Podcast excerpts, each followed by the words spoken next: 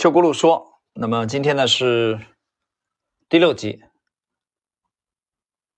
我们在上一集当中啊，其实谈到了秋轱辘讲的去判断好的公司啊的两个标准。我们看今天的内容，如果两者不可兼得啊，就是一个是啊他做的事情别人做不了，第二个是他做的事情可以重复做，那两者不能兼得，只能二者必居其一的话，宁要有门槛的低增长啊，可持续，就增长速度不是很快。”也不要没有门槛的高增长，不可持续。门槛是现有的，好把握；成长是将来的，难预测。我总是问自己一个问题啊：这家公司如果继续发展下去，是会越大越强，还是会越大越难？有些行业的公司销售规模 发展到一定程度后，再往上走就超出了管理管理半径，可复制性就不强了，增长也非常难。这种行业就是越大越难。对这种行业要小心。对小公司来讲，骑师更重要啊，就是这个啊，赛马那个啊，骑骑车的骑，骑马的骑，老师的是。对大公司来讲，马本身的质量更起决定性作用。在 A 股上市公司中，好马屈指可数，好骑士凤毛麟角。马的质量，他这里讲邱轱辘讲马的质量起决定性作用，就是你对一个好公司来讲，其实巴菲特讲过一种观点，就是他喜欢傻瓜也能管得好的公司，啊，等于像白痴也可以管得好，啊，这是一点。那其实，但另外一种观点就强调好骑师啊，那就是伟大的啊，像这个通用的这个威尔奇这种啊，像格力的董明珠这种。强调管理者的这种啊素质。再看下一条，看管理层分两个方面，一是看他的能力，二是看他的诚信度。能力我们不讲了啊，这个老生常谈了。我觉得第二点我们讲一讲吧，诚信度，诚信这个词儿我觉得是非常稀缺的。有人问这个年代缺什么，我告诉我说什么都不缺啊，高楼大厦、交涉淫逸啊，什么都不缺。光怪陆离，你能想到的奇葩的事儿，你没想到的奇葩的事儿都在发生，各行各业都在出现，缺什么呢？就缺诚信、信用。那么我讲过一个逻辑，就是信仰、信用底线。那么没有信仰就没有信用，没有信用就会导致没有底线。所以你可以把它理解为是新的三无。所以用这个标准来筛选公司啊，去筛选合作伙伴。啊，去剖析一个组织、一个机构，我觉得基本上也就够了。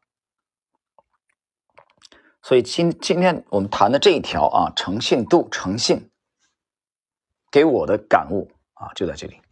好，下一条，能力分两个方面，一是看战略上是否清晰、是否聚焦。很多公司会转型到其他行业，这种随便乱转型的公司，我们从来都不碰。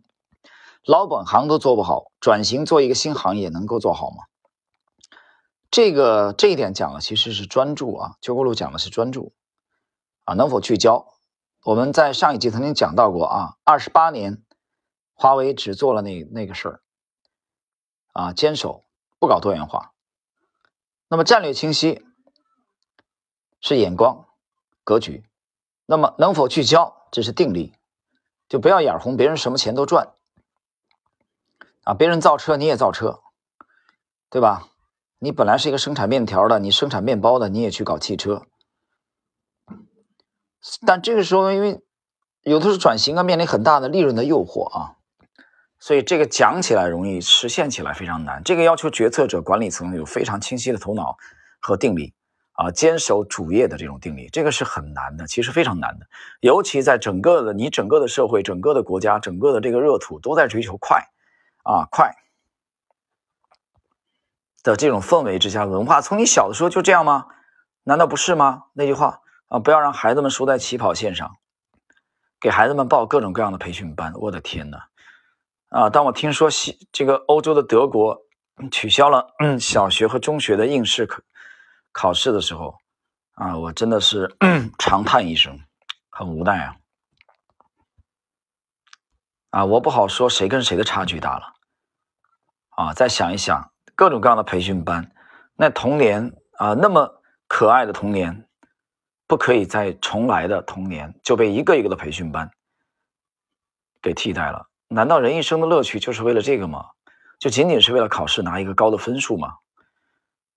呃，所以在周围都是很快的这种背景之下，你想慢是很难的，啊，是很难的。那个，在前两年我们看了这个这个去年吧，大概看到了这个湖北巴东的那个县委书记辞职的那个啊，他的他的讲话跟视频我都看了一下，挺感慨的。包括凤凰卫视的胡林对他的采访，啊，陈行甲，这名字也很有趣啊，这名字怎么跟我想起来就跟这个这个晚明啊明朝末年的时候崇祯手下的一个。啊，一个一个一个状元啊，陈新甲，这这这名字只差一个字儿啊。还有他陈新甲是个典型的悲剧人物，但陈新甲脑子也很清楚啊，直接辞职了啊，不干了。在仕途最光辉灿烂夺目的时候，县委书记嘛，啊，全国优秀县委书记，可能评了一百名就有他辞职了，不干了啊。当然他也知道他干下去会是什么样，对吧？所以聪明人，这也是聪明人，所以知知止不殆。啊，古语讲，你知道在哪该缩手啊，该 stop 停下来，这是需要大智慧的。但是实际做起来很难，你会面临各种各种各种各样的诱惑。你老婆对你都会有压力，对不对啊？你的收入不一样了，你的这个权利没有了啊。作为一个男人，这个权利没有了，你在中国怎么混？怎么混呢？万人敬仰，门前车水马龙都不在了。所以知止不殆。啊，那么今天这一点，邱国禄讲的，我觉得去判断一个公司的话，看它有没有定力，聚焦主业，守住你的能力圈啊，这是巴菲特啊和段永平的话。好了，我们今天这一集呢，第六集就到这里，下一集继续。